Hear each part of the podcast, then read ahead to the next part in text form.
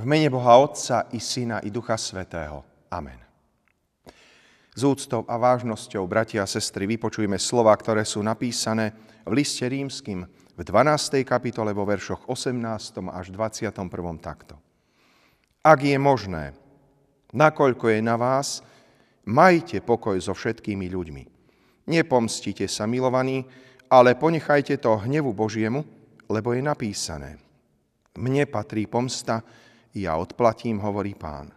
Naopak, ak je tvoj nepriateľ hladný, nakrm ho, ak je smedný, napoj ho, lebo keď tak urobíš, žeravé uhlie zhrnieš mu na hlavu. Nedaj sa premôcť zlému, ale zlé premáhaj dobrom. Amen. Vážené kresťanské zhromaždenie, drahí bratia a sestry, milí diváci, keď nám niekto neprávom krivdí, hneď sa dostáva k slovu, prejav nášho tela a krvi. Nikomu z nás sa nepáči, keď nám niekto ubližuje. Krv nás začne kypieť a my zúrime so zlosťou a netrpezlivosťou. To bezprávie a násilie, ktoré sa na nás vykonáva, vyvoláva v nás prirodzený bôľ. A človek ten sa musí brániť, musí sa postaviť proti tomu. Keď trpíš, ešte nemusíš byť sám príčinou svojho utrpenia, ale keby si sa pomstil za to spôsobom, že by si znovu ubližoval, to je zakázané. Je prirodzené, že každý človek sa chce zbaviť nespravodlivosti, ktorá sa na ňom deje, ale keď sa táto naša snaha zbaviť sa neprávosti stane pomstou proti tomu druhému človeku, tak to už nie je správne.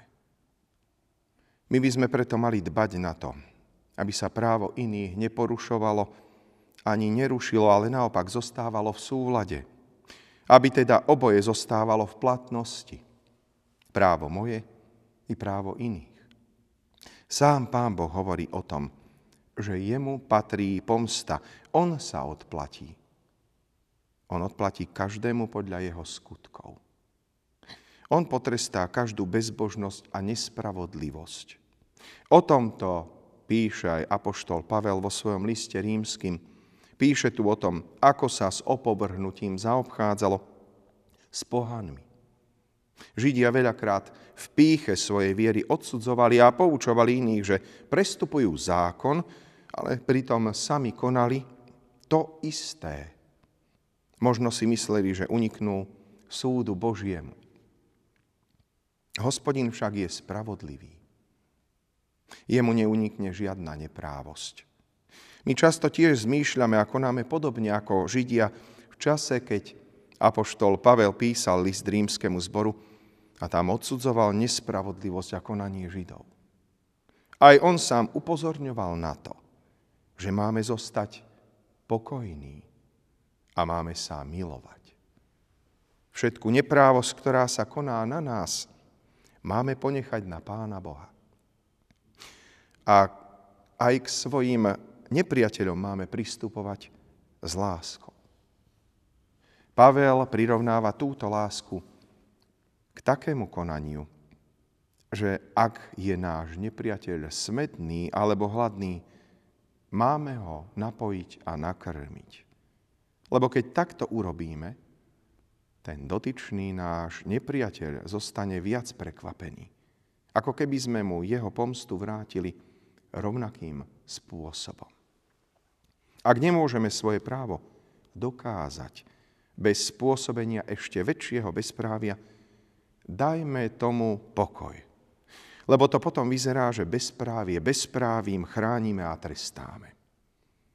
Keď som ešte ako študent na Bohosloveckej fakulte študoval, neskôr môj principál mi stále vštepoval a hovoril: Janičko zlatý, ilegálnymi prostriedkami sa legálne výsledky dosiahnuť nedajú. A to platí zvlášť pre nás, úprimne veriacich kresťanov.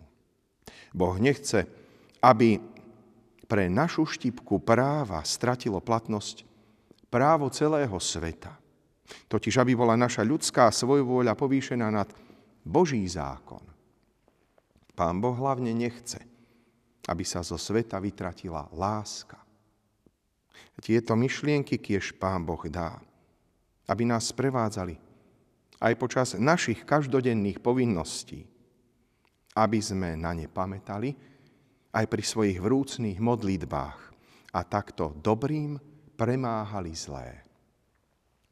Rovnako nech sa nevytratia z nášho dohľadu ani vtedy, keď sa stretávame v spoločenstve kresťanov, ktoré spája to najväčšie, totiž láska Kristova. Drahé, nábožné kresťanské zhromaždenie, nosná téma uplynulej tretej nedele po zjavení bola dobrým premáhaj zlé. Aj my často podliehame zlému. Bojíme sa a obávame, čo s nami bude. Čo bude s cirkvou? Všetko ide k horšiemu, mnohí konštatujú, ale ako by sme prepočuli? Dobrým premáhaj zlé.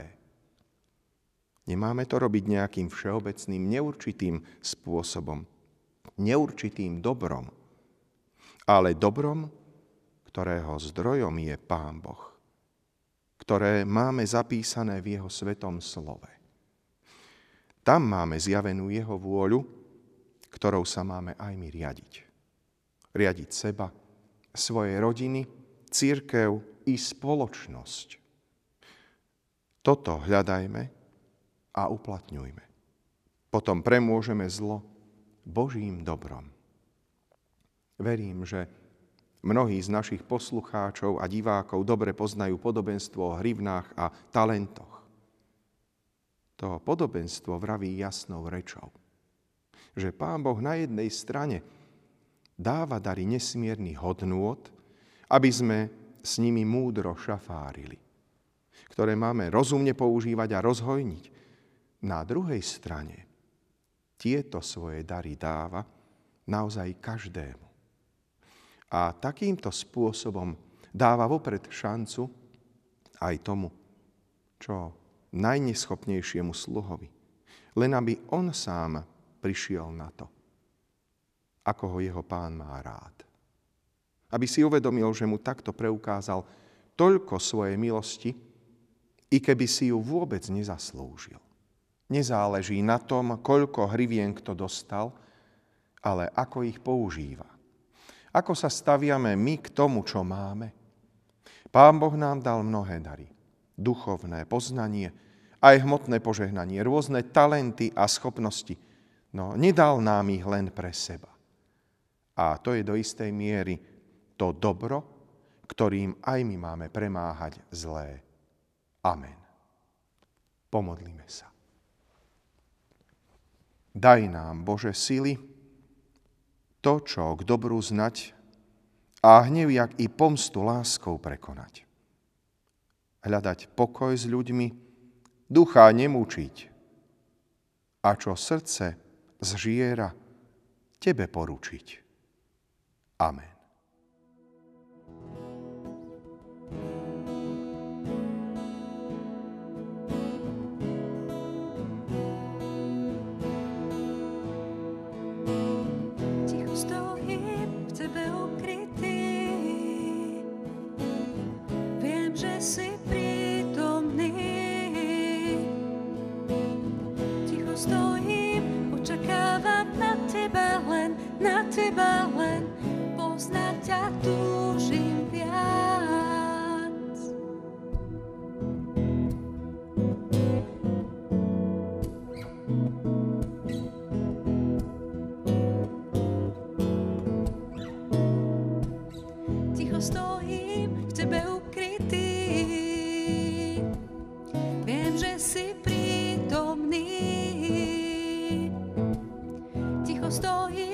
Očakávam na teba len, na teba len, poznať ťa túžim viac.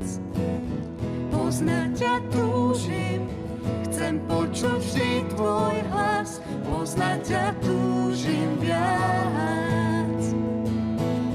Chcem sa ťa dotknúť, chcem vidieť tvoju tvár, poznať ťa túžim viac. Poznať ťa túžim, chcem počuť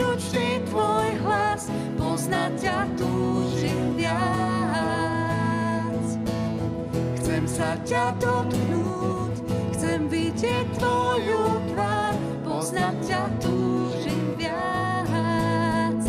Tvoja láska je silnejšia než vietor, ona vyššia je, než najvyšší štít, hlbšia je, než dno oceánov.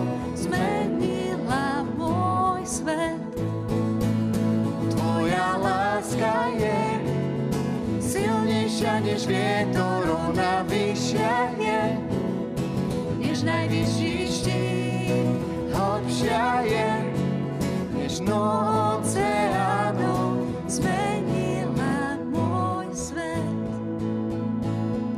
Zmenila môj svet. Ticho stojím v tebe ukrytý, viem, že si príjemný.